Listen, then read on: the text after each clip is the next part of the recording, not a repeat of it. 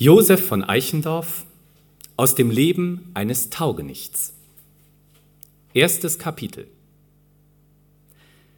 Das Rad an meines Vaters Mühle brauste und rauschte schon wieder recht lustig. Der Schnee tröpfelte emsig vom Dache, die Sperlinge zwitscherten und tummelten sich dazwischen. Ich saß auf der Türschwelle und wischte mir den Schlaf aus den Augen. Mir war so recht wohl in dem warmen Sonnenscheine. Da trat der Vater aus dem Hause. Er hatte schon seit Tagesanbruch in der Mühle rumort und die Schlafmütze schief auf dem Kopfe. Der sagte zu mir: »Du Taugenichts, da sonnst du dich schon wieder und dehnst und reckst dir die Knochen müde und lässt mich alle Arbeit allein tun. Ich kann dich hier nicht länger füttern. Der Frühling ist vor der Türe. Geh auch einmal hinaus in die Welt und erwirb dir selber dein Brot.« »Nun«, sagte ich, »wenn ich ein Taugenichts bin, so ist's gut. So will ich in die Welt gehen und mein Glück machen.« Und eigentlich war mir das recht lieb, denn es war mir kurz vorher selber eingefallen, auf Reisen zu gehen, da ich den Goldammer, der im Herbst und Winter immer betrübt an unserem Fenster sang: »Bauer, miet mich! Bauer, miet mich!«, nun in der schönen Frühlingszeit wieder ganz stolz und lustig vom Baume rufen hörte: »Bauer, behalt deinen Dienst!« Ich ging also in das Haus hinein und holte meine Geige, die ich recht artig spielte, von der Wand. Mein Vater gab mir noch einige Groschen Geld mit auf den Weg, und so schlenderte ich durch das lange Dorf hinaus. Ich hatte recht meine heimliche Freud, als ich da alle meine alten Kameraden und Freunde und Bekannten rechts und links, wie gestern und vorgestern und immer da, zur Arbeit hinausziehen, graben und pflügen sah, während ich so in die freie Welt hinausstrich. Ich rief den armen Leuten nach allen Seiten recht stolz und zufrieden Adies zu, aber es kümmerte sich eben keiner sehr darum. Mir war es wie ein ewiger Sonntag im Gemüte. Und als ich endlich ins freie Feld hinauskam, da nahm ich meine liebe Geige vor und spielte und sang, auf der Landstraße fortgehend: »Wem Gott will rechte Gunst erweisen, den schickt er in die weite Welt. Dem will er seine Wunder weisen, in Fels und Wald und Strom umfällt. Die Trägen, die zu Hause liegen, erquicket nicht das Morgenrot. Sie wissen nur vom Kinderwiegen, von Sorgen, Last und Not um Brot. Die Bächlein von den Bergen springen, die Lerchen schwirren hoch vor Lust. Was sollt ich nicht mit ihnen singen, aus voller Kehl und frischer Brust? Den lieben Gott lass ich nur walten, der Lerchen, Bächlein, Wald und Feld und Erd und Himmel will erhalten, hat auch mein Sach aufs Best bestellt.« Indem, wie ich mich so umsehe, kömmt ein köstlicher Reisewagen ganz nah an mich heran. Der mochte wohl schon einige Zeit hinter mir dreingefahren sein, ohne dass ich es merkte, weil mein Herz so voller Klang war, denn es ging ganz langsam. Und zwei vornehme Damen steckten die Köpfe aus dem Wagen und hörten mir zu. Die eine war besonders schön und jünger als die andere, aber eigentlich gefielen sie mir alle beide. Als ich nun aufhörte zu singen, ließ die Ältere stillhalten und redete mich holdselig an: »Ei, lustiger Gesell, er weiß ja recht hübsche Lieder zu singen.« Ich, nicht zu faul dagegen: »Ehrwürdige Gnaden aufzuwarten, wüsste ich noch viel schönere.« Darauf fragte sie mich wieder: »Wohin wandert er denn schon so am frühen Morgen?« Da schämte ich mich, dass ich das selber nicht wusste, und sagte dreist: »Nach W.« Nun sprachen beide miteinander in einer fremden Sprache, die ich nicht verstand.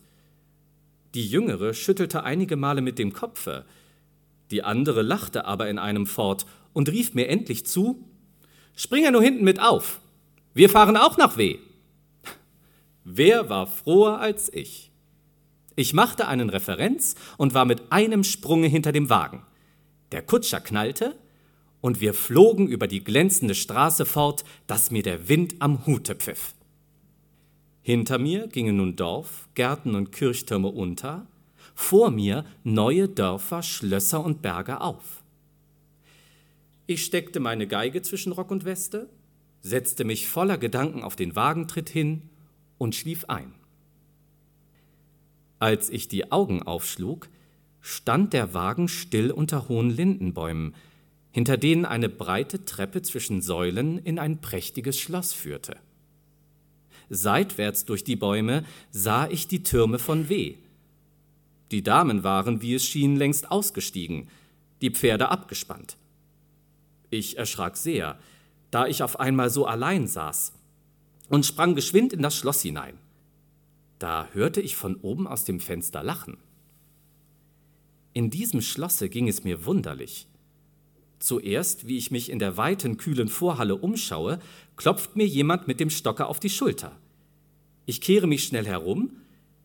Da steht ein großer Herr in Staatskleidern, ein breites Bandelier von Gold und Seide bis an die Hüften übergehängt, mit einem oben versilberten Stabe in der Hand und einer außerordentlich langen, gebogenen, kurfürstlichen Nase im Gesicht, breit und prächtig wie ein aufgeblasener Puter, der mich fragt, was ich hier will. Ich war ganz verblüfft und konnte vor Schreck und Erstaunen nichts hervorbringen. Darauf kamen mehrere Bedienten die Treppe herauf und herunter gerannt. Die sagen gar nichts, sondern sahen mich nur von oben bis unten an. Sodann kam eine Kammerjungfer, wie ich nachher hörte, gerade auf mich los und sagte, ich wäre ein charmanter Junge, und die gnädige Herrschaft ließe mich fragen, ob ich hier als Gärtnerbursche dienen wollte. Ich griff nach der Weste. Meine paar Groschen, weiß Gott, sie müssen beim Herumtanzen auf dem Wagen aus der Tasche gesprungen sein, waren weg. Ich hatte nichts als mein Geigenspiel, für das mir überdies auch der Herr mit dem Stabe, wie er mir im Vorbeigehen sagte, nicht einen Heller geben wollte. Ich sagte daher in meiner Herzensangst zu der Kammerjungfer, ja, noch immer die Augen von der Seite auf die unheimliche Gestalt gerichtet, die immerfort, wie der Perpendikel einer Turmuhr, in der Halle auf- und abwanderte und eben wieder majestätisch und schauerlich aus dem Hintergrunde heraufgezogen kam. Zuletzt kam endlich der Gärtner, brummte was von Gesindel und Bauernlümmel unterm Bart und führte mich nach dem Garten, während er mir unterwegs noch eine lange Predigt hielt. Wie ich nur fein nüchtern und arbeitsam sein, nicht in der Welt herumvagieren, keine brotlosen Künste und unnützes Zeug treiben solle. Da könnte ich es mit der Zeit auch einmal zu was Rechtem bringen. Es waren noch mehr sehr hübsche, gut gesetzte, nützliche Lehren. Ich habe nur seitdem fast alles wieder vergessen. Überhaupt weiß ich eigentlich gar nicht recht, wie doch alles so gekommen war. Ich sagte nur immerfort zu allem ja, denn mir war wie einem Vogel, dem die Flügel begossen worden sind. So war ich denn, Gott sei Dank, im Brote. In dem Garten war schön Leben. Ich hatte täglich mein warmes Essen vollauf und mehr Geld, als ich zu Weine brauchte. Nur hatte ich leider ziemlich viel zu tun. Auch die Tempel, Lauben und schöne grünen Gänge, das gefiel mir alles recht gut. Wenn ich nur hätte ruhig drin herumspazieren können und vernünftig diskurieren, wie die Herren und Damen, die alle Tage dahin kamen.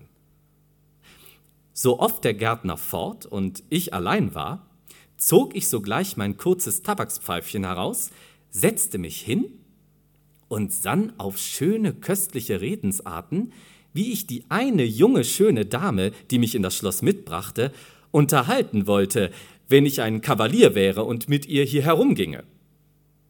Oder ich legte mich an schwülen Nachmittagen auf den Rücken hin, wenn alles so still war, dass man nur die Bienen sumsen hörten, und sah zu, wie über mir die Wolken nach meinem Dorfe zuflogen und die Gräser und Blumen sich hin und her bewegten, und gedachte an die Dame.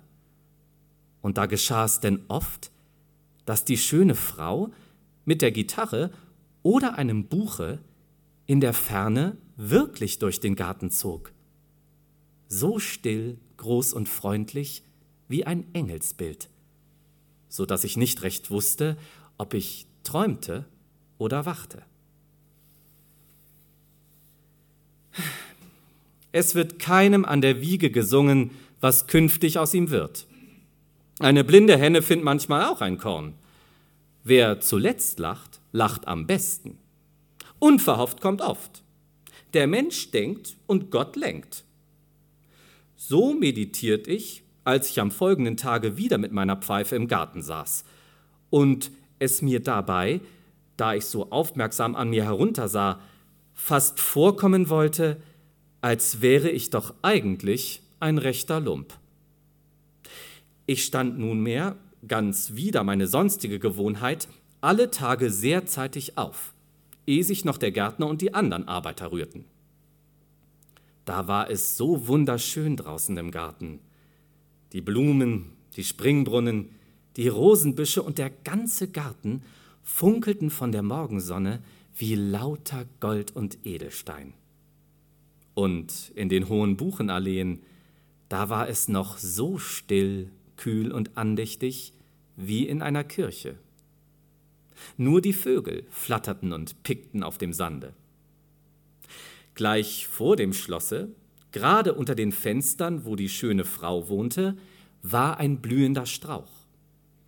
Dorthin ging ich dann immer am frühesten Morgen und duckte mich hinter die Äste, um so nach den Fenstern zu sehen. Denn mich im Freien zu produzieren, hatte ich keine Courage. Da sah ich nun allemal die allerschönste Dame, noch heiß und halb verschlafen, im schneeweißen Kleide an das offene Fenster hervortreten. Bald flocht sie sich die dunkelbraunen Haare und ließ dabei die anmutig spielenden Augen über Busch und Garten ergehen. Bald bog und band sie die Blumen, die vor ihrem Fenster standen. Oder sie nahm auch die Gitarre in den weißen Arm und sang dazu so wundersam über den Garten hinaus, dass ich mir noch das Herz umwenden will vor Wehmut, wenn mir eins von den Liedern bisweilen einfällt. Und ach, das alles ist schon lange her. So dauerte das wohl über eine Woche. Aber das eine Mal, sie stand gerade wieder am Fenster und alles war stille ringsumher, fliegt mir doch eine fatale Fliege in die Nase und ich gebe mich an ein erschreckliches Niesen, das gar nicht enden will. Sie legt sich weit zum Fenster hinaus und sieht mich Erbsen hinter dem Strauche lauschen. Nun schämte ich mich und kam viele Tage nicht hin. Endlich aber wagte ich es wieder. Aber das Fenster blieb diesmal zu. Ich saß 4, 5, 6 Morgen hinter dem Strauche. Aber sie kam nicht wieder ans Fenster. Da wurde mir die Zeit lang. Ich fasste ein Herz und ging nun alle Morgen frank und frei längs dem Schlosse unter allen Fenstern hin. Aber die liebe schöne Frau blieb immer und immer aus. Eine Strecke weiter sah ich dann immer die andere Dame am Fenster stehen. Ich hatte sie sonst so genau noch niemals gesehen. Sie war wahrhaftig recht schön rot und dick und gar prächtig und hoffärtig anzusehen, wie eine Tulipane. Ich machte ihr immer ein tiefes Kompliment und, ich kann nicht anders sagen, sie dankte mir jedes Mal und nickte und blinzelte mit den Augen dazu ganz außerordentlich höflich. Nur ein einziges Mal glaub ich gesehen zu haben, dass auch die Schöne an ihrem Fenster hinter der Gardine stand und versteckt hervorguckte. Viele Tage gingen jedoch ins Land, ohne dass ich sie sah. Sie kam nicht mehr in den Garten, sie kam nicht mehr ans Fenster. Mir aber standen bald die Tränen in den Augen. Das Herz wollte mir zerspringen. Vor Scham und vor Schmerz. Es fiel mir jetzt auf einmal alles recht ein, wie sie so schön ist und ich so arm bin und verspottet und verlassen von der Welt. Da konnte ich mich nicht länger halten. Ich warf mich in das Gras hin und weinte bitterlich. Zweites Kapitel. Dicht am herrschaftlichen Garten ging die Landstraße vorüber, nur durch eine hohe Mauer von demselben geschieden. Ein gar sauberes Zollhäuschen mit rotem Ziegeldache war da erbaut und hinter demselben ein kleines, bunt umzäuntes Blumengärtchen, das durch eine Lücke in der Mauer des Schlossgartens hindurch an den schattigsten und verborgensten Teil des letzteren stieß. Dort war eben der Zolleinnehmer gestorben, der das alles sonst bewohnte. Da kam des einen Morgens frühzeitig, da ich noch im tiefsten Schlafe lag, der Schreiber vom Schlosse zu mir und rief mich schleunigst zum Herrn Amtmann. Ich zog mich geschwind an und schlenderte hinter dem luftigen Schreiber her, der unterwegs bald da, bald dort eine Blume abbrach und vorn an den Rock steckte, bald mit seinem Spazierstöckchen künstlich in der Luft herumfocht und allerlei zu mir in den Wind hineinparlierte, wovon ich aber nichts verstand, weil mir die Augen und Ohren noch voller Schlaf lagen.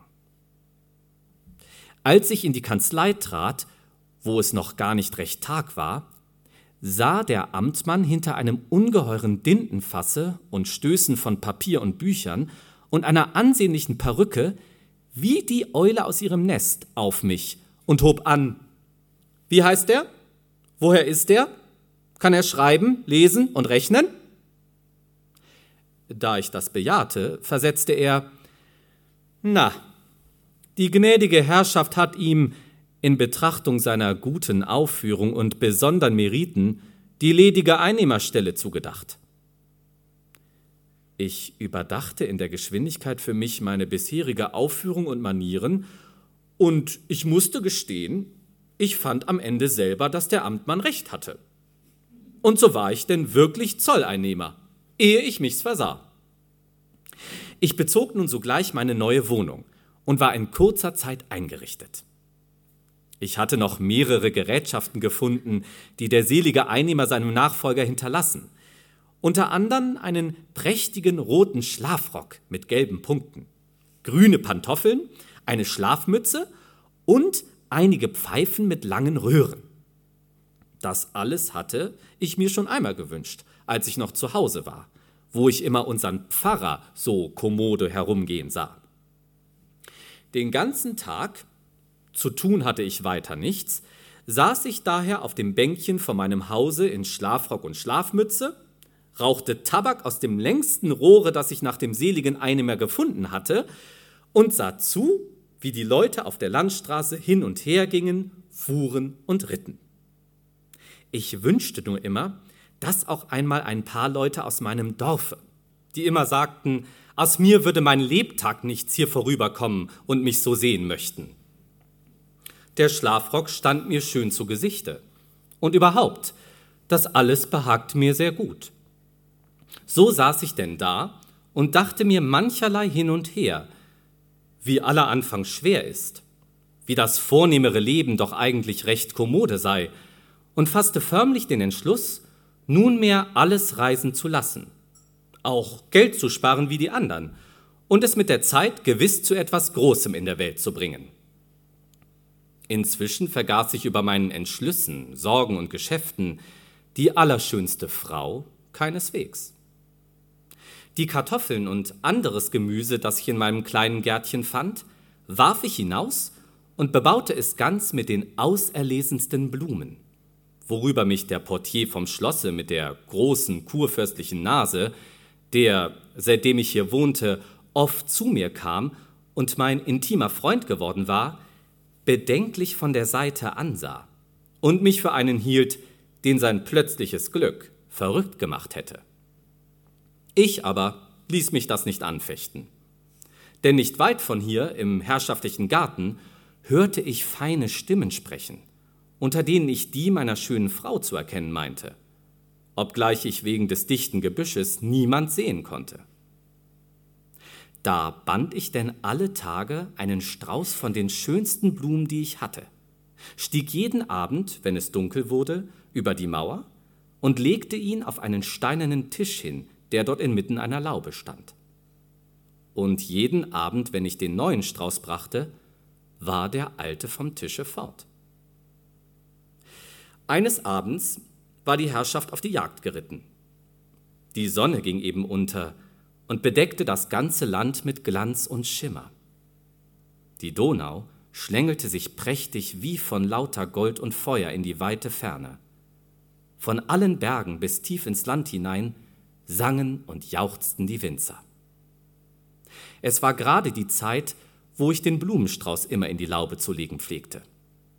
Ich sprang auch heute schnell über die Mauer und ging eben auf das steinerne Tischchen los, als ich in einiger Entfernung Pferdetritte vernahm.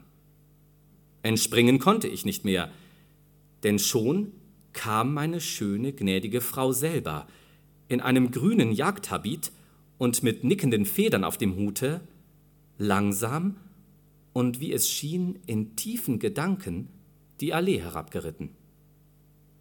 Es war mir nicht anders zumute, als da ich sonst in den alten Büchern bei meinem Vater von der schönen Magelone gelesen, wie sie so zwischen den immer näher schallenden Waldhornsklängen und wechselnden Abendlichtern unter den hohen Bäumen hervorkam. Ich konnte nicht vom Fleck. Sie aber erschrak heftig, als sie mich auf einmal gewahr wurde, und hielt fast unwillkürlich still. Ich war wie betrunken vor Angst, Herzklopfen und großer Freude. Und da ich bemerkte, dass sie wirklich meinen Blumenstrauß von gestern an der Brust hatte, konnte ich mich nicht länger halten, sondern sagte ganz verwirrt: »Schönste gnädige Frau, nehmt auch noch diesen Blumenstrauß von mir und alle Blumen aus meinem Garten und alles, was ich habe. Ach, könnte ich nur für euch ins Feuer springen.« Sie hatte mich gleich anfangs so ernsthaft und fast böse angeblickt, dass es mir durch Mark und Bein ging.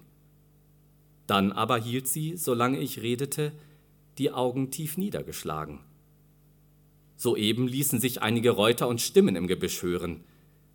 Da ergriff sie schnell den Strauß aus meiner Hand und war bald, ohne ein Wort zu sagen, am anderen Ende des Bogenganges verschwunden. Seit diesem Abend hatte ich weder Ruhe noch Rast mehr. Es war mir beständig zumute, wie sonst immer zu Hause, wenn der Frühling anfangen sollte. So unruhig und fröhlich, ohne dass ich wusste, warum. Als stünde mir ein großes Glück oder sonst etwas Außerordentliches bevor. Besonders das fatale Rechnen wollte mir nun erst gar nicht mehr von der Hand, und ich hatte, wenn der Sonnenschein durch den Kastanienbaum vor dem Fenster grün-golden auf die Ziffern fiel und so fix vom Transport bis zum Latus und wieder hinauf und hinab addierte, gar seltsame Gedanken dabei, so dass ich manchmal ganz verwirrt wurde und wahrhaftig nicht bis 3 zählen konnte. Denn die 8 kam mir immer vor wie meine dicke, eng geschnürte Dame mit dem breiten Kopfputze. Die böse 7 war gar wie ein ewig rückwärts zeigender Wegweiser oder Galgen. Am meisten Spaß machte mir noch die 9, die sich mir, so oft ich, ehe ich mich's versah, lustig als 6 auf den Kopf stellte, während die 2 wie ein Fragezeichen so pfiffig dreinsah, als wollte sie mich fragen: »Wo soll das am Ende noch hinaus mit dir, du arme Null?« Ohne sie, diese schlanke 1 und alles, bleibst du doch ewig nichts. Meine Blumensträuße legte ich indes immer noch, sobald die Sonne unterging, auf den steinernen Tisch in der dunklen Laube. Aber das war es eben. Damit war es nun aus seit jenem Abend. Kein Mensch kümmerte sich darum. So oft ich des Morgens frühzeitig nachsah, lagen die Blumen noch immer da wie gestern und sahen mich mit ihren verwelkten, niederhängenden Köpfchen und darauf stehenden Tautropfen ordentlich betrübt an, als ob sie weinten. Das verdross mich sehr. Ich band gar keinen Strauß mehr. In meinem Garten mochte nun auch das Unkraut treiben, wie es wollte, und die Blumen ließ ich ruhig stehen und wachsen, bis der Wind die Blätter verwehte. War es mir doch ebenso wild und bunt und verstört im Herzen. In diesen kritischen Zeitläuften geschah es denn, dass einmal, als ich eben zu Hause im Fenster liege und verdrüßlich in die leere Luft hinaussehe, die Kammerjungfer vom Schlosse über die Straße dahergetrippelt kommt. Sie lenkte, da sie mich erblickte, schnell zu mir ein und blieb am Fenster stehen. »Der gnädige Herr ist gestern von seiner Reise zurückgekommen«, sagte sie eilfertig. »So?« entgegnete ich verwundert, denn ich hatte mich schon seit einigen Wochen um nichts bekümmert und wusste nicht einmal, dass der Herr auf Reisen war. »Da wird seine Tochter, die junge gnädige Frau, auch große Freude gehabt haben.« Die Kammerjungfer sah mich kurios von oben bis unten an, so dass ich mich ordentlich selber besinnen musste, ob ich was Dummes gesagt hätte. »Er weiß aber auch gar nichts«, sagte sie endlich und rümpfte das kleine Näschen. »Nun«, fuhr sie fort, »es soll heute Abend dem Herrn zu Ehren Tanz im Schlosse sein und Maskerade. Meine gnädige Frau wird auch maskiert sein, als Gärtnerin. Verstehe mich recht, als Gärtnerin. Nun hat die gnädige Frau gesehen, dass er besonders schöne Blumen hat in seinem Garten.« Das ist seltsam, dachte ich bei mir selbst. Man sieht doch jetzt fast keine Blumen mehr vor Unkraut. Sie aber fuhr fort: »Da nun die gnädige Frau schöne Blumen zu ihrem Anzuge braucht, aber ganz frische, die eben vom Beete kommen, so soll er ihr welche bringen und heute Abend, wenn's dunkel geworden ist, damit unter dem großen Birnbaum im Schlossgarten warten. Da wird sie dann kommen und die Blumen abholen.« Ich war ganz verblüfft vor Freude über diese Nachricht. Sie dachte ja immer noch an mich und meine Blumen.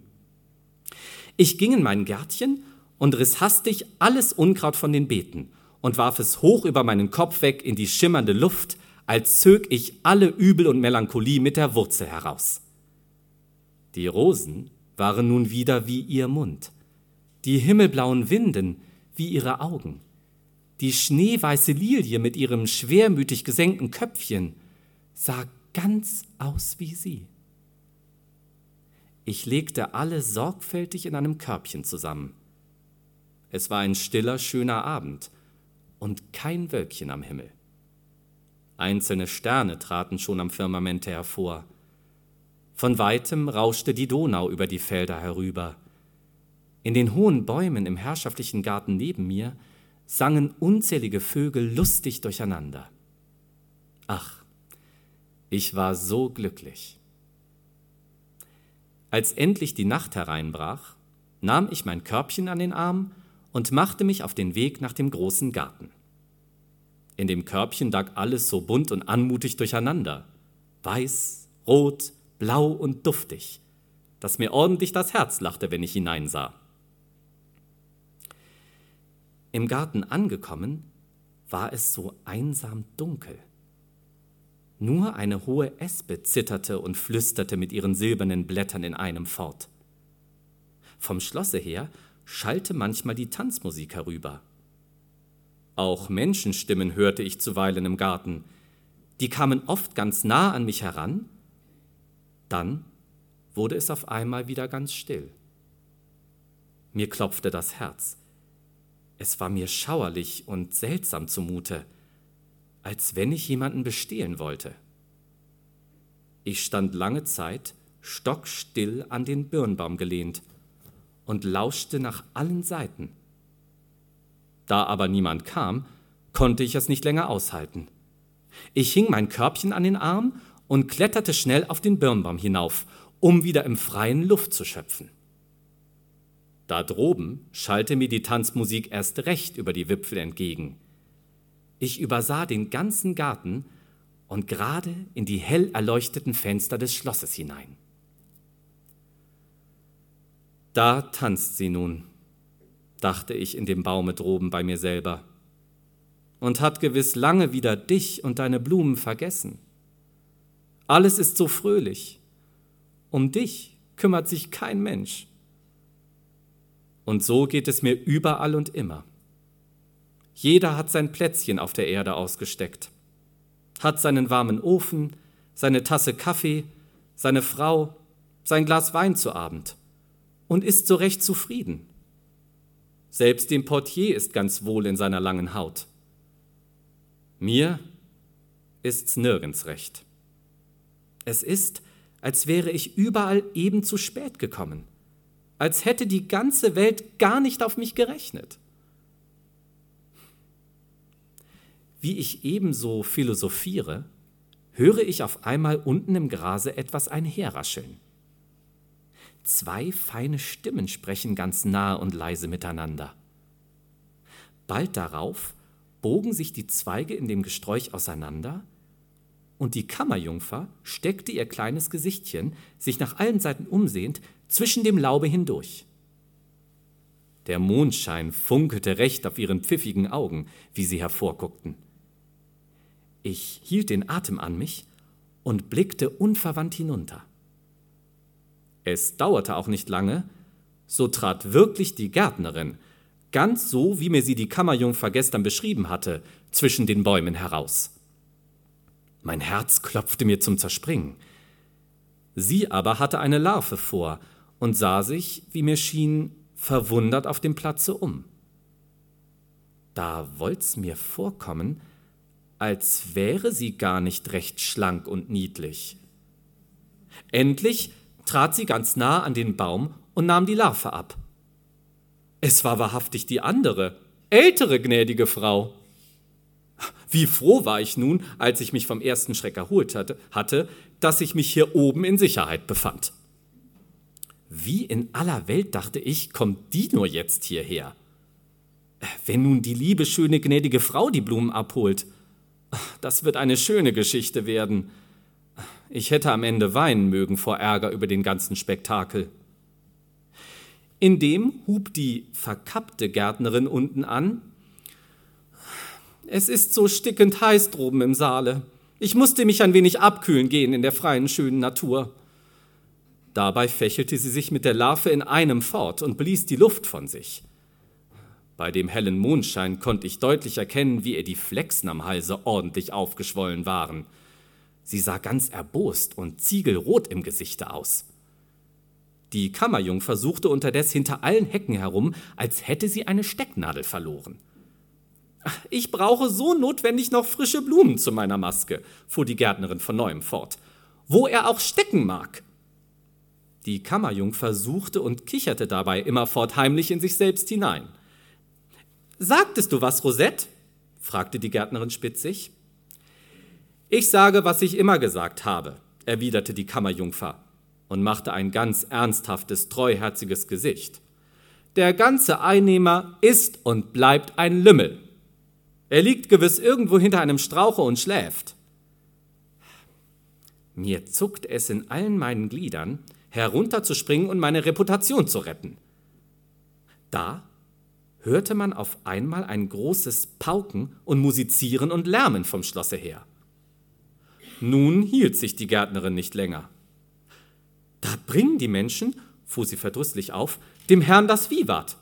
Komm, man wird uns vermissen.« Und hiermit steckte sie die Larve schnell vor und ging wütend mit der Kammerjungfer nach dem Schlosse zu fort. Die Bäume und Sträucher wiesen kurios, wie mit langen Nasen und Fingern hinter ihr drein. Der Mondschein tanzte noch fix, wie über eine Klaviatur, über ihre breite Taille auf und nieder. Und so nahm sie, so recht, wie ich auf dem Theater manchmal die Sängerinnen gesehen, unter Trompeten und Paukenschall ihren Abzug.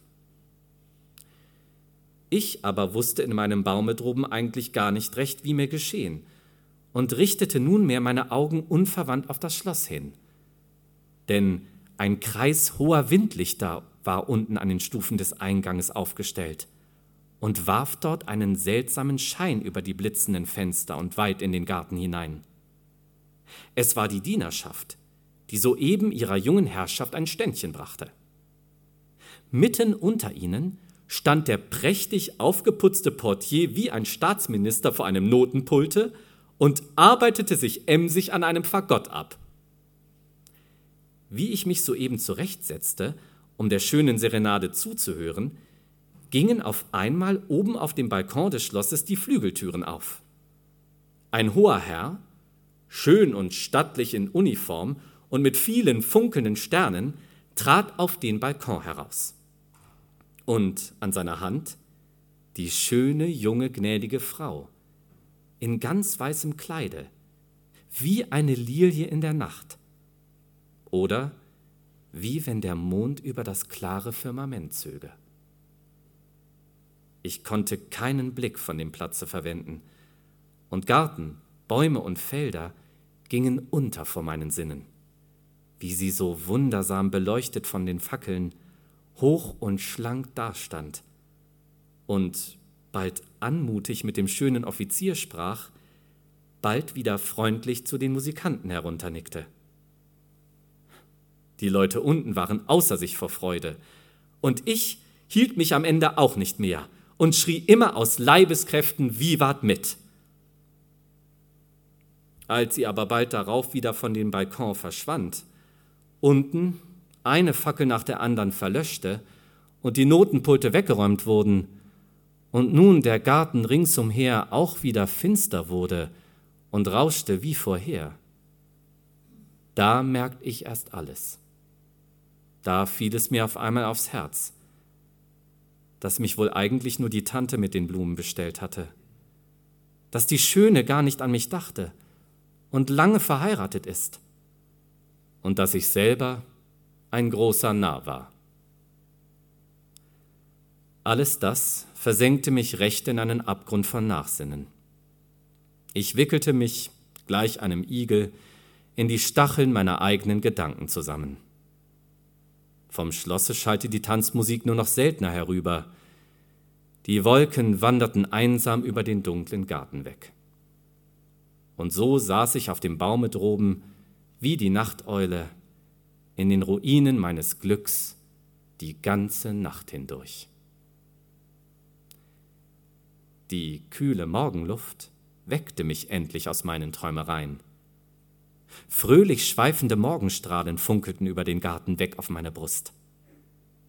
Da richtete ich mich in meinem Baume auf und sah seit langer Zeit zum ersten Male wieder einmal so recht weit in das Land hinaus, wie da schon einzelne Schiffe auf der Donau zwischen den Weinbergen herabfuhren und die noch leeren Landstraßen wie Brücken über das schimmernde Land sich fern über die Berge und Täler hinausschwangen. Ich weiß nicht, wie es kam, aber mich packte da auf einmal wieder meine ehemalige Reiselust. Alle die alte Wehmut und Freude und große Erwartung. Mir fiel dabei zugleich ein, wie nun die schöne Frau droben auf dem Schlosse zwischen Blumen und unter seidenen Decken schlummerte und ein Engel bei ihr auf dem Bette säße in der Morgenstille. Nein, rief ich aus, fort muss ich von hier und immer fort, so weit, als der Himmel blau ist. Und hiermit nahm ich mein Körbchen und warf es hoch in die Luft, so dass es recht lieblich anzusehen war, wie die Blumen zwischen den Zweigen und auf dem grünen Rasen unten bunt umherlagen. Dann stieg ich selber schnell herunter und ging durch den stillen Garten auf meine Wohnung zu.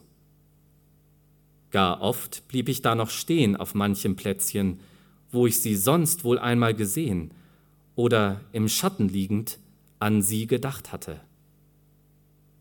In und um mein Häuschen sah alles noch so aus, wie ich es gestern verlassen hatte. Das Gärtchen war geplündert und wüst. Im Zimmer drin lag noch das große Rechnungsbuch aufgeschlagen. Meine Geige, die ich schon fast ganz vergessen hatte, hing verstaubt an der Wand.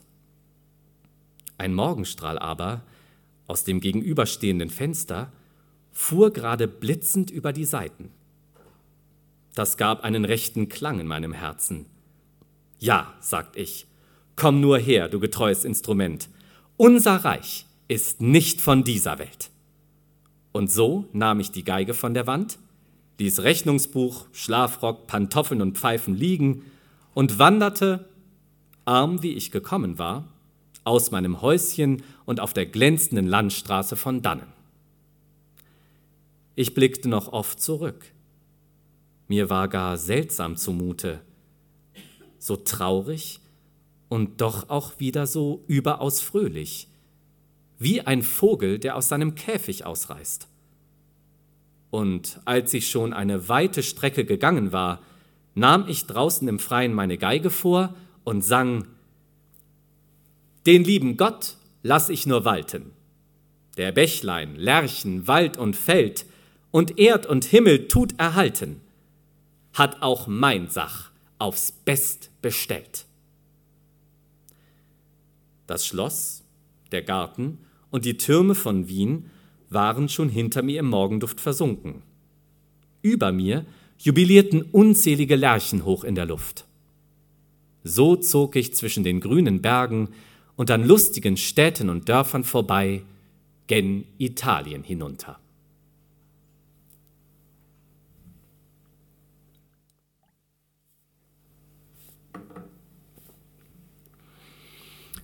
Drittes Kapitel. Aber das war nun schlimm. Ich hatte noch gar nicht daran gedacht, dass ich eigentlich den rechten Weg nicht wusste. Auch war ringsumher kein Mensch zu sehen in der stillen Morgenstunde, den ich hätte fragen können. Und nicht weit von mir teilte sich die Landstraße in viele neue Landstraßen.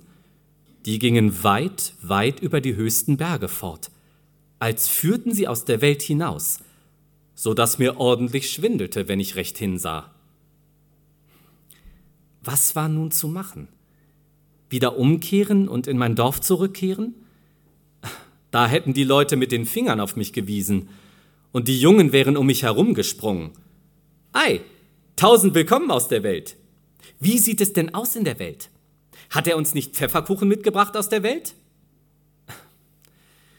Der Portier mit der kurfürstlichen Nase, welcher überhaupt viele Kenntnisse von der Weltgeschichte hatte, sagte oft zu mir: Wertgeschätzter Herr Einnehmer, Italien ist ein schönes Land. Da sorgt der liebe Gott für alles. Da kann man sich im Sonnenschein auf den Rücken legen. So wachsen einem die Rosinen ins Maul. Und wenn einen die Tarantel beißt, so tanzt man mit ungemeiner Gelenkigkeit, wenn man auch sonst nicht tanzen gelernt hat. Nein, nach Italien, nach Italien, rief ich voller Vergnügen aus und rannte, ohne an die verschiedenen Wege zu denken, auf der Straße fort, die mir eben vor die Füße kam. Unterdes fing es schon langsam an zu dämmern. Die Vögel, die alle noch ein großes Geschrei gemacht hatten, als die letzten Sonnenstrahlen durch den Wald schimmerten, wurden auf einmal still. Und mir fing beinahe an, Angst zu werden in dem ewigen, einsamen Rauschen der Wälder. Endlich hörte ich von ferne Hunde bellen. Ich schritt rascher fort. Der Wald wurde immer lichter und lichter, und bald darauf sah ich zwischen den letzten Bäumen hindurch einen schönen grünen Platz, auf dem viele Kinder lärmten und sich um eine große Linde herumtummelten, die recht in der Mitte stand. Weiterhin an dem Platze war ein Wirtshaus, vor dem einige Bauern um einen Tisch saßen und Karten spielten und Tabak rauchten. Von der anderen Seite saßen junge Burschen und Mädchen vor der Tür, die die Arme in ihre Schürze gewickelt hatten und in der Kühle miteinander plauderten.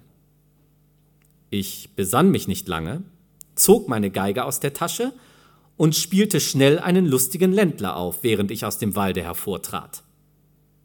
Die Mädchen verwunderten sich. Die Alten lachten, dass es weit in den Wald hineinschallte.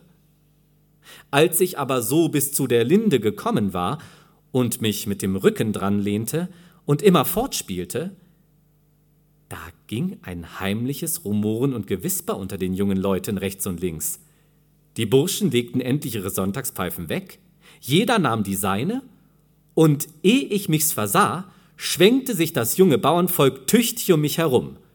Die Hunde bellten, die Kittel flogen und die Kinder standen um mich im Kreise und sahen mir neugierig ins Gesicht und auf die Finger, wie ich so fix damit hantierte.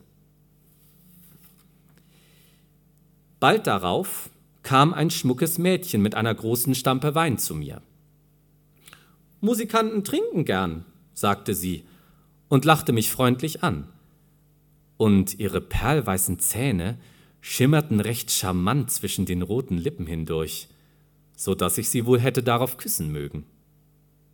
Sie tunkte ihr Schnäbelchen in den Wein, wobei ihre Augen über das Glas weg auf mich herüberfunkelten, und reichte mir darauf die Stampe hin. Da trank ich das Glas bis auf den Grund aus und spielte dann wieder von Frischem, dass sich alles lustig um mich herumdrehte. Die Alten waren unterdessen von ihrem Spiel aufgebrochen.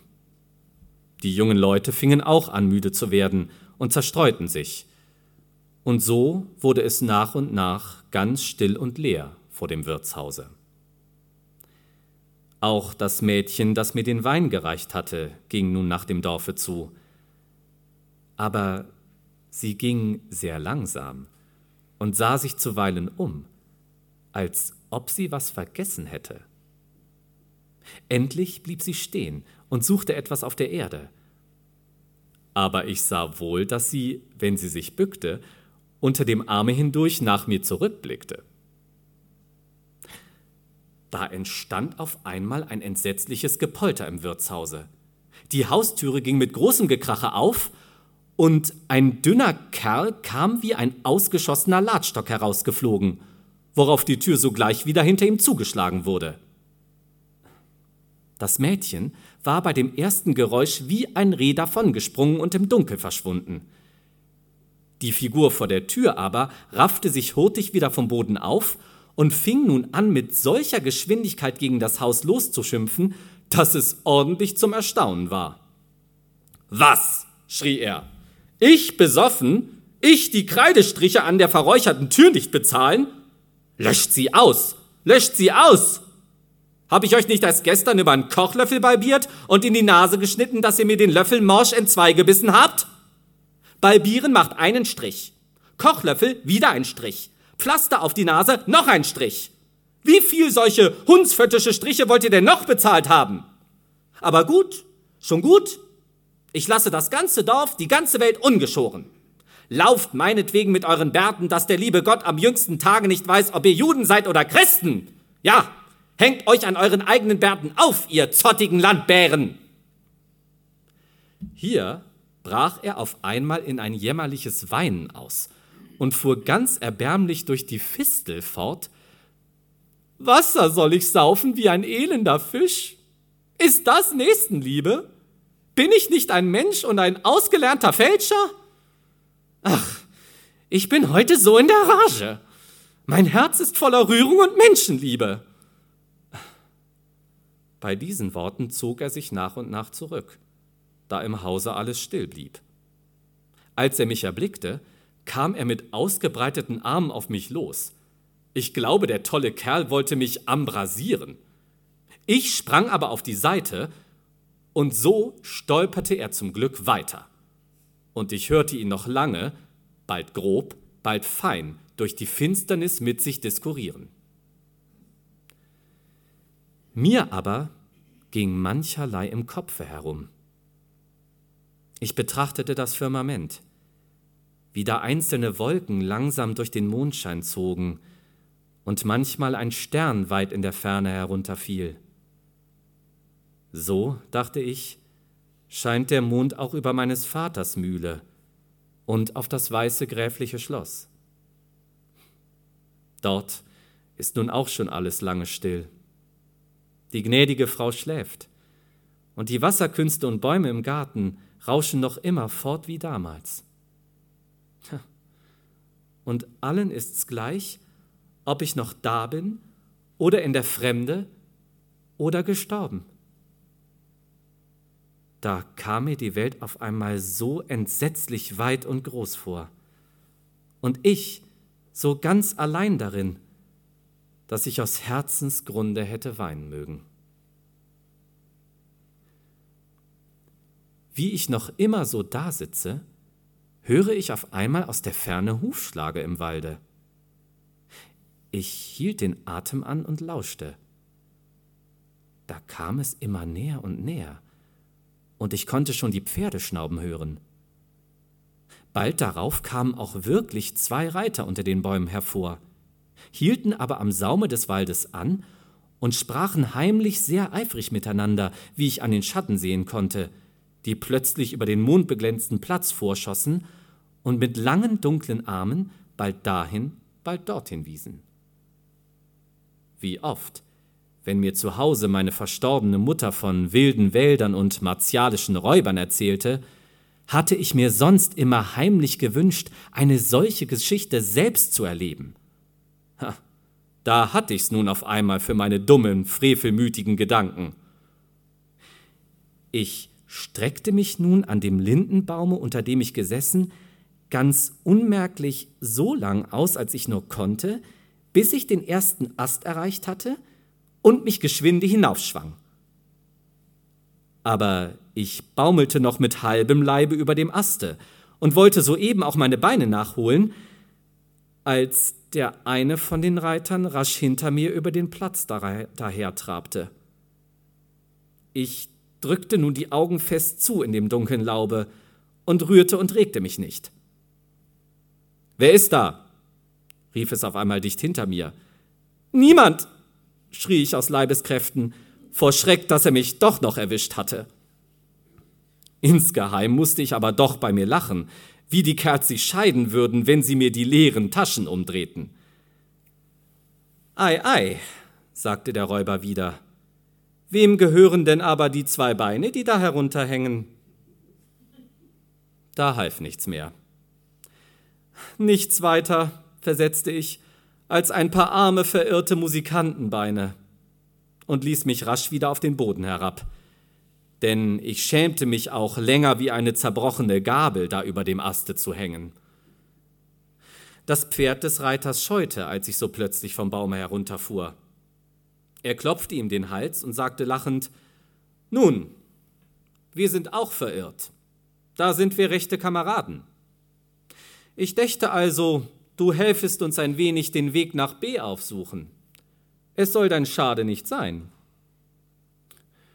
Ich hatte nun gut beteuern, dass ich gar nicht wüsste, wo B läge, dass ich lieber hier im Wirtshause fragen oder sie in das Dorf hinunterführen wollte. Der Kerl nahm gar keine Raison an. Er zog ganz ruhig eine Pistole aus dem Gurt, die recht hübsch im Mondschein funkelte. »Mein Liebster«, sagte er dabei sehr freundschaftlich zu mir, während er bald den Lauf der Pistole abwischte, bald wieder prüfend an die Augen hielt. »Mein Liebster, du wirst wohl so gut sein, selber nach B vorauszugehen.« Da war ich nun recht übel dran. Traf ich den Weg, so kam ich gewiss zu der Räuberbande und bekam Prügel, da ich kein Geld bei mir hatte. Traf ich ihn nicht, so bekam ich auch Prügel. Ich besann mich also nicht lange und schlug den ersten besten Weg ein, der an dem Wirtshause vorüber vom Dorfe abführte. Der Reiter sprengte schnell zu seinem Begleiter zurück, und beide folgten mir dann in einiger Entfernung langsam nach. So zogen wir eigentlich recht närrisch auf gut Glück in die mondhelle Nacht hinein. Der Weg lief immerfort im Walde an einem Bergeshange fort. Zuweilen konnte man über die Tannenwipfel, die von unten heraufflankten und sich dunkel rührten, weit in die tiefen, stillen Täler hinaussehen. Hin und her schlug eine Nachtigall. Hunde bellten in der Ferne in den Dörfern. »Halt!« rief auf einmal der eine von den Reitern, dass ich ordentlich zusammenfuhr. Wie ich mich umsehe, sind sie beide abgestiegen und haben ihre Pferde an einen Baum angebunden. Der eine kommt aber rasch auf mich los, sieht mir ganz starr ins Gesicht und fängt auf einmal ganz unmäßig an zu lachen. Ich muss gestehen, mich ärgerte das unvernünftige Gelächter.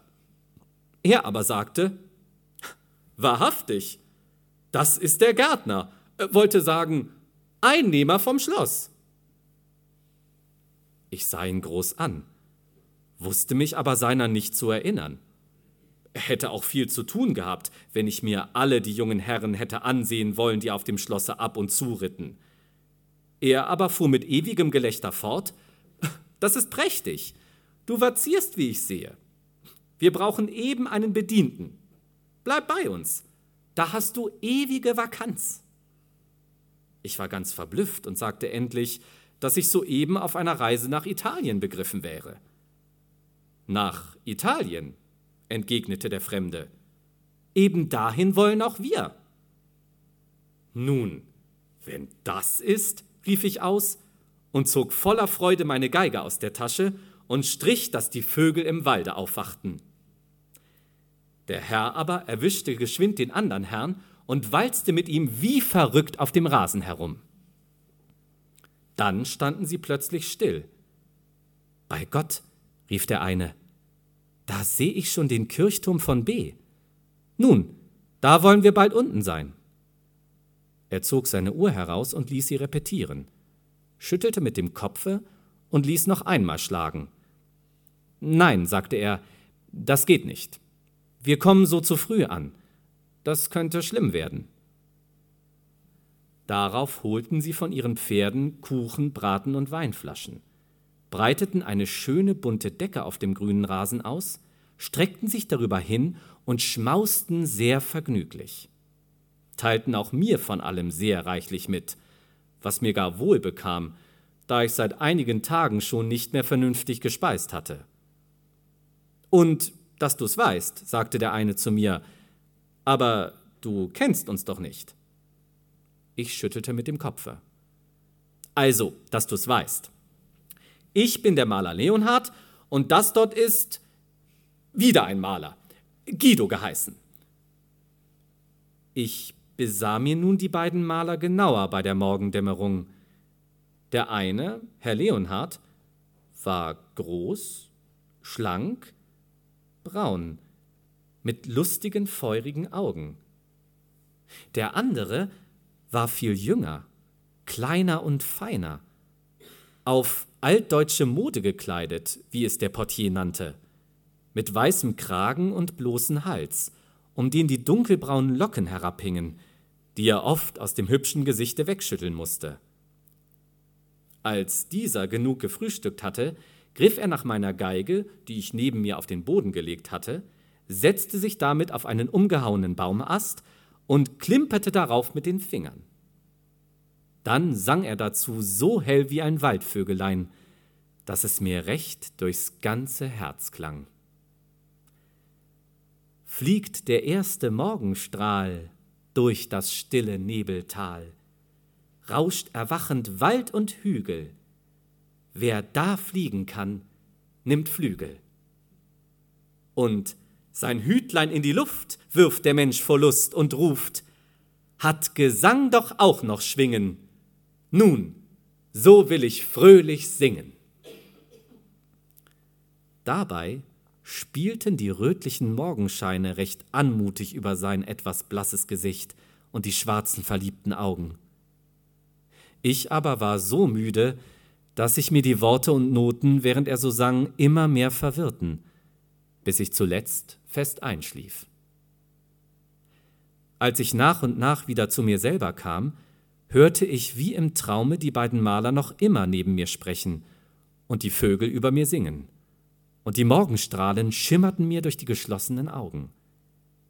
Ich sprang geschwind auf, denn es war schon heller Tag geworden. Der Herr Leonhard schien verdrüßlich zu sein.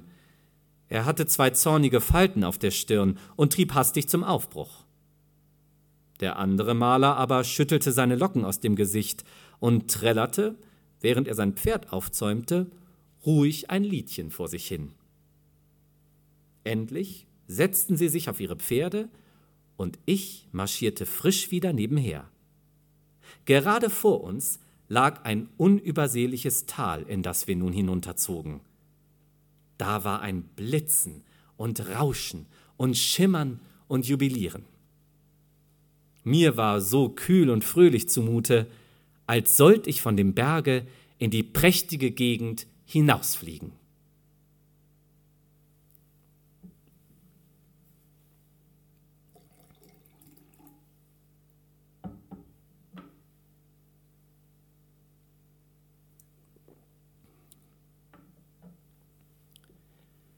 Viertes Kapitel.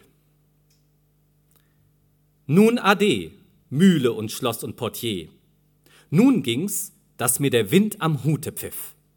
Rechts und links flogen Dörfer, Städte und Weingärten vorbei, dass es einem vor den Augen flimmerte.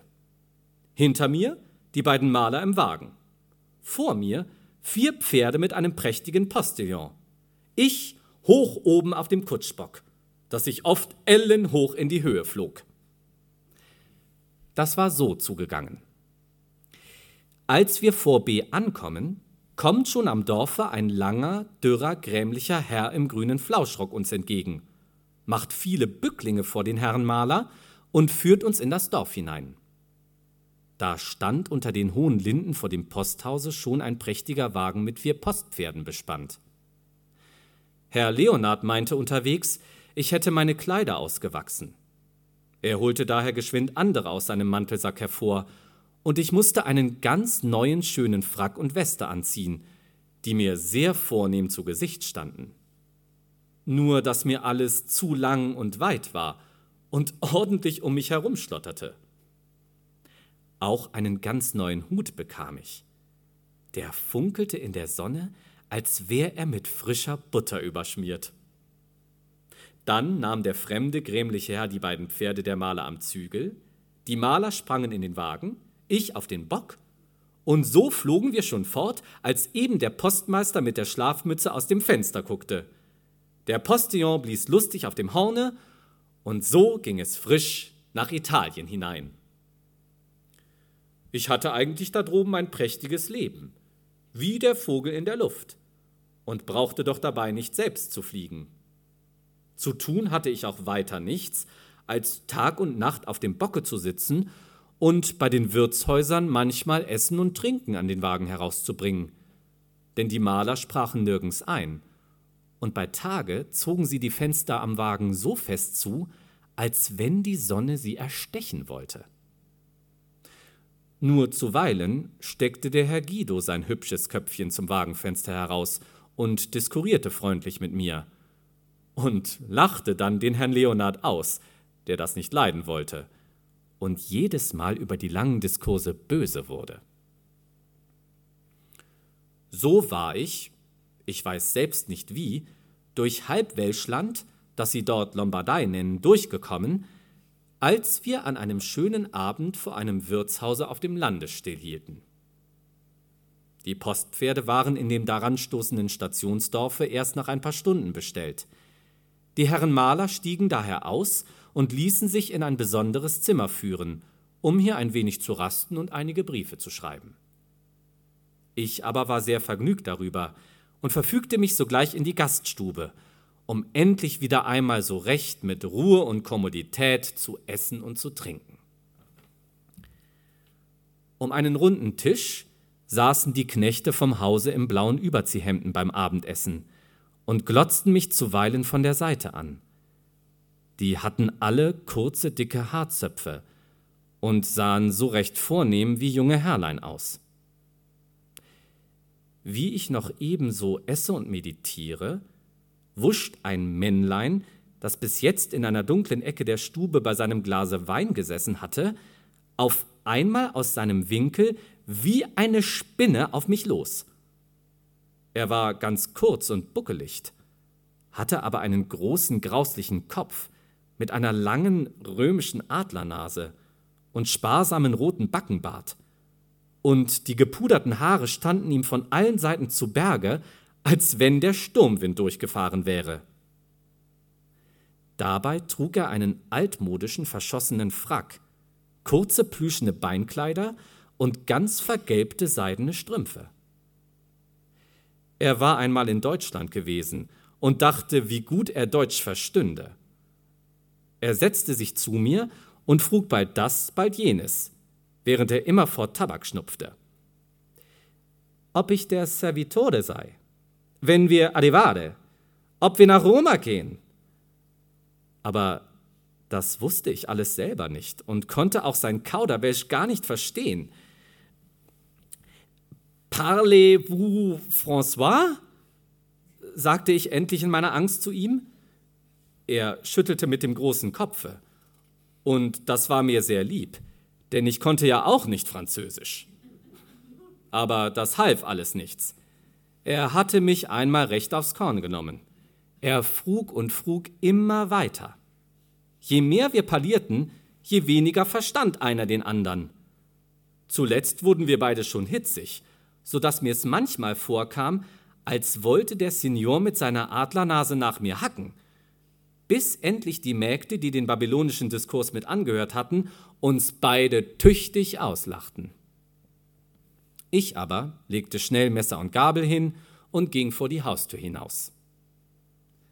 Draußen war eine warme Sommernacht, so recht, um Passatim zu gehen. Weit von den Weinbergen herüber hörte man zuweilen noch einen Winzer singen. Dazwischen blitzte es manchmal von ferne, und die ganze Gegend zitterte und säuselte im Mondenschein. Ja, manchmal kam es mir vor, als schlüpfte eine lange, dunkle Gestalt hinter den Haselnusssträuchen vor dem Hause vorüber und guckte durch die Zweige. Dann war alles auf einmal wieder still. Da trat der Herr Guido eben auf dem Balkon des Wirtshauses heraus. Er bemerkte mich nicht und spielte sehr geschickt auf seiner Zither, die er im Hause gefunden haben musste, und sang dann dazu wie eine Nachtigall. Schweigt der Menschen laute Lust, rauscht die Erde wie in Träumen, wunderbar mit allen Bäumen, was dem Herzen kaum bewusst. Alte Zeiten, linde Trauer, und es schweifen leise Schauer, wetterleuchtend durch die Brust.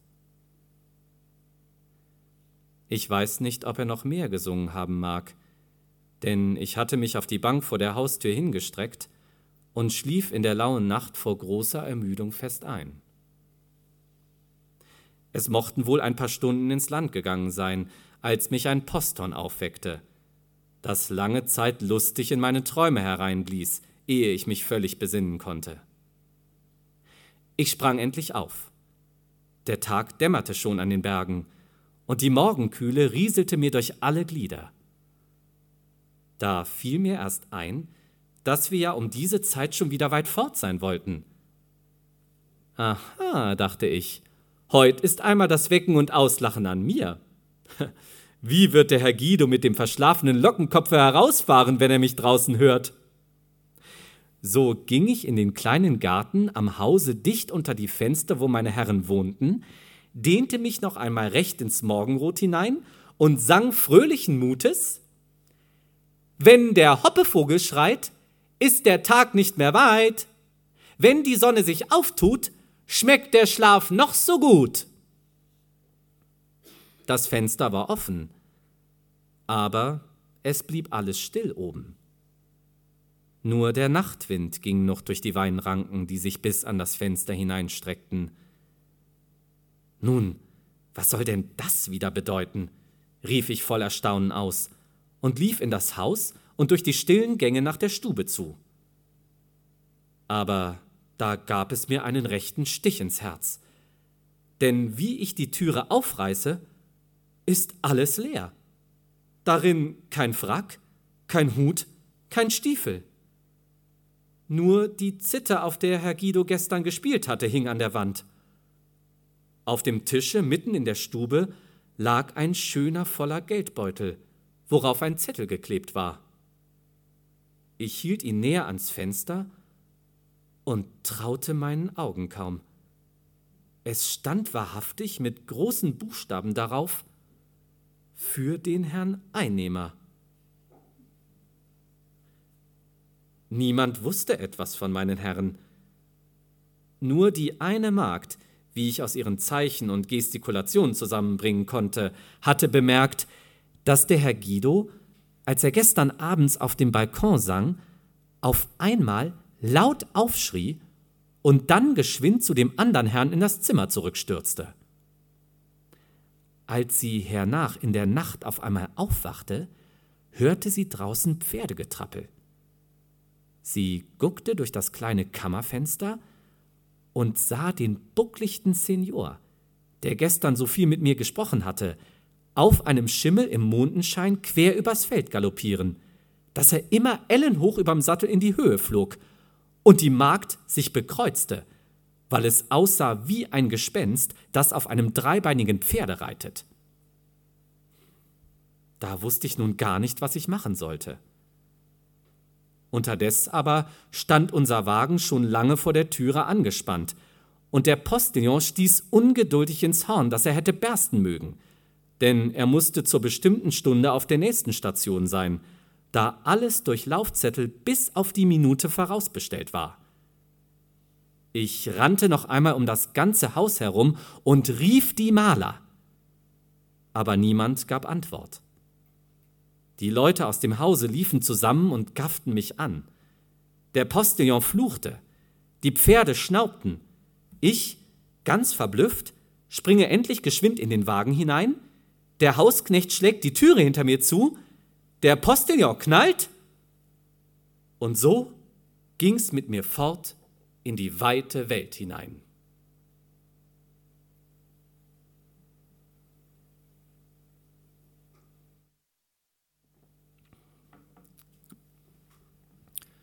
Fünftes Kapitel. Wir fuhren nun über Berg und Tal, Tag und Nacht immer fort. Ich hatte gar nicht Zeit, mich zu besinnen, denn wo wir hinkamen, standen die Pferde angeschirrt. Ich konnte mit den Leuten nicht sprechen. Mein Demonstrieren half also nichts. Oft, wenn ich im Wirtshause eben beim besten Essen war, blies der Postillon. Ich musste Messer und Gabel wegwerfen und wieder in den Wagen springen. Und wusste doch eigentlich gar nicht, wohin und weswegen ich just mit so ausnehmender Geschwindigkeit fortreisen sollte. Nun saß ich eben voller Gedanken, als es auf einmal seitwärts von der Landstraße abging. Ich schrie zum Wagen heraus auf den Postillon, wohin er denn fahre. Aber ich mochte sprechen, was ich wollte. Der Kerl sagte immer bloß, "Si, si, Signore", und fuhr immer über Stock und Stein, dass ich aus einer Ecke des Wagens in die andere flog. Dabei kam es mir vor, als wenn der Kutscher, der, wie ich jetzt erst sah, gar keine Uniform hatte und kein Postillon war, sich einige Male unruhig umsah und schneller zu fahren anfing. Und wie ich mich recht zum Wagen herauslegte, kam plötzlich ein Reiter aus dem Gebüsch hervor, sprengte dicht vor unseren Pferden quer über den Weg und verlor sich sogleich wieder auf der anderen Seite im Walde. Ich war ganz verwirrt, denn soviel ich bei dem hellen Mondschein erkennen konnte, war es dasselbe bucklige Männlein auf seinem Schimmel, das in dem Wirtshause mit der Adlernase nach mir gehackt hatte. Der Kutscher schüttelte den Kopf und lachte laut auf über die närrische Reiterei, wandte sich aber dann rasch zu mir um, sprach sehr viel und sehr eifrig, wovon ich leider nichts verstand, und fuhr dann noch rascher fort. Ich aber war froh, als ich bald darauf von Ferne ein Licht schimmern sah. Wir rasselten durch die stille Nacht einen Steinweg hinan, der sich auf einen hohen Berg hinaufzog. Bald überdeckten hohe Bäume und herabhängende Sträucher den ganzen Hohlweg. Bald konnte man auf einmal wieder das ganze Firmament und in der Tiefe die weite stille Runde von Berge, Wäldern und Tälern übersehen. Auf dem Gipfel des Berges stand ein großes altes Schloss mit vielen Türmen im hellsten Mondenschein. »Nun Gott befohlen«, rief ich aus und war innerlich ganz munter geworden vor Erwartung, wo sie mich da am Ende noch hinbringen würden. Es dauerte wohl noch eine gute halbe Stunde, ehe wir endlich auf dem Berge am Schlosstore ankamen. Das ging einen breiten, runden Turm hinein, der oben schon ganz verfallen war. Der Kutscher knallte dreimal, dass es weit in dem alten Schlosse widerhallte, wo ein Schwarm von Dohlen, ganz erschrocken, plötzlich aus allen Lucken und Ritzen herausfuhr und mit großem Geschrei die Luft durchkreuzte. Darauf rollte der Wagen in den langen, dunklen Torweg hinein. Die Pferde gaben mit ihren Hufeisen Feuer auf dem Steinpflaster.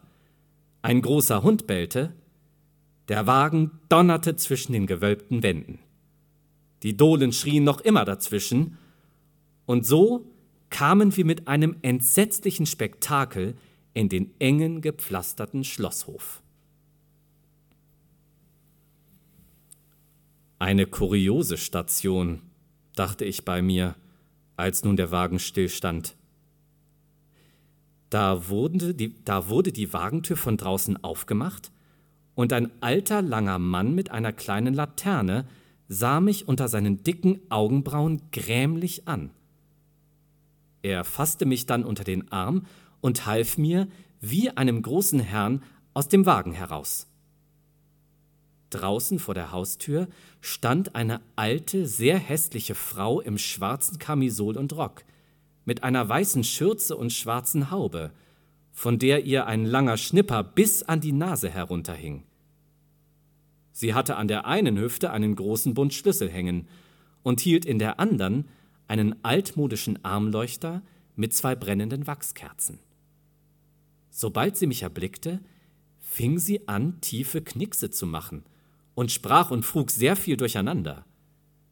Ich verstand aber nichts davon und machte immerfort Kratzfüße vor ihr, und es war mir eigentlich recht unheimlich zumute.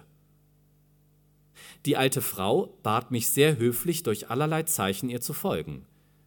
Sie führte mich mit ihren Wachskerzen durch einen langen, schmalen Gang und dann eine kleine, steinerne Treppe herauf.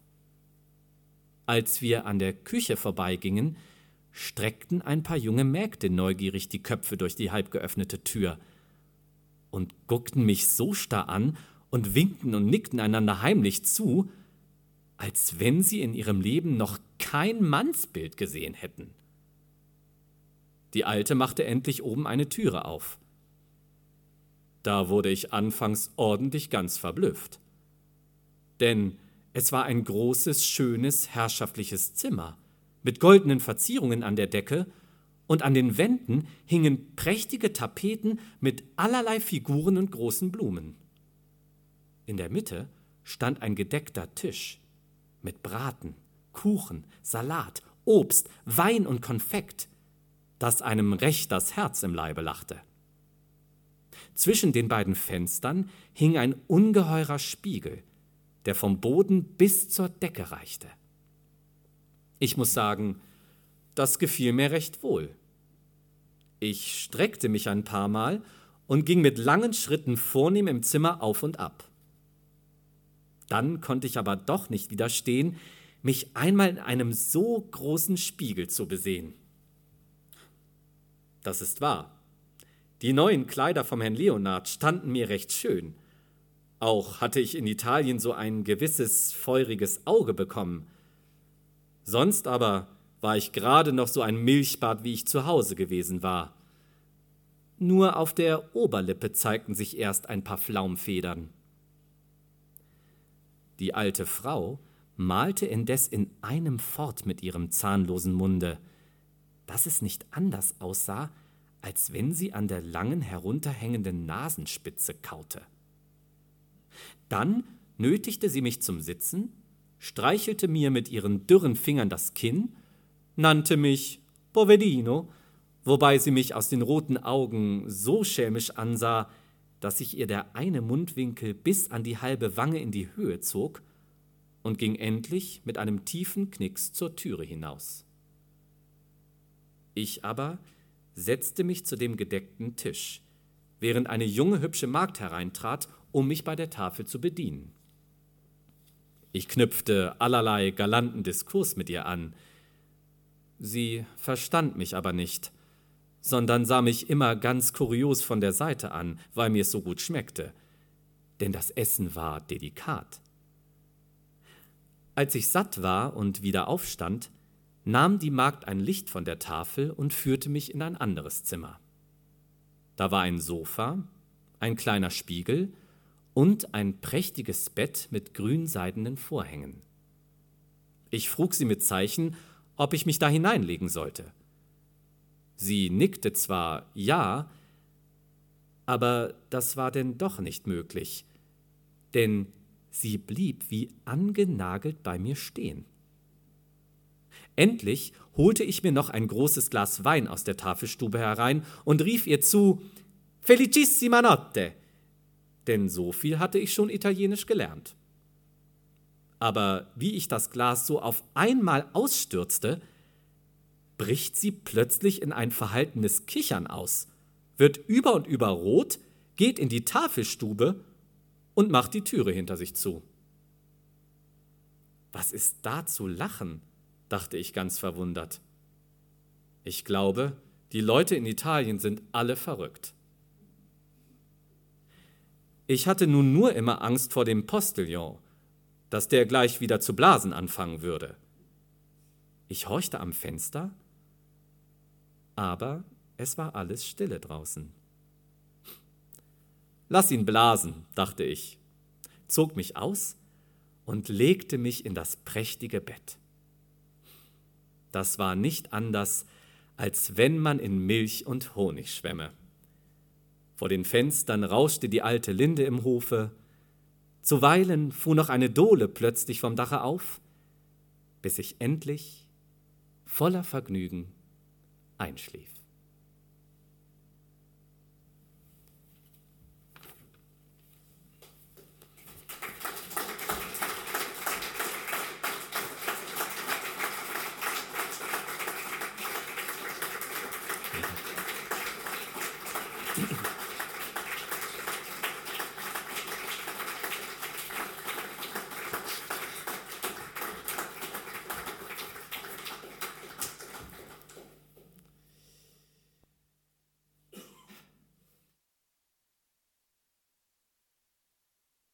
Geht, müssen Sie nächste Woche wiederkommen.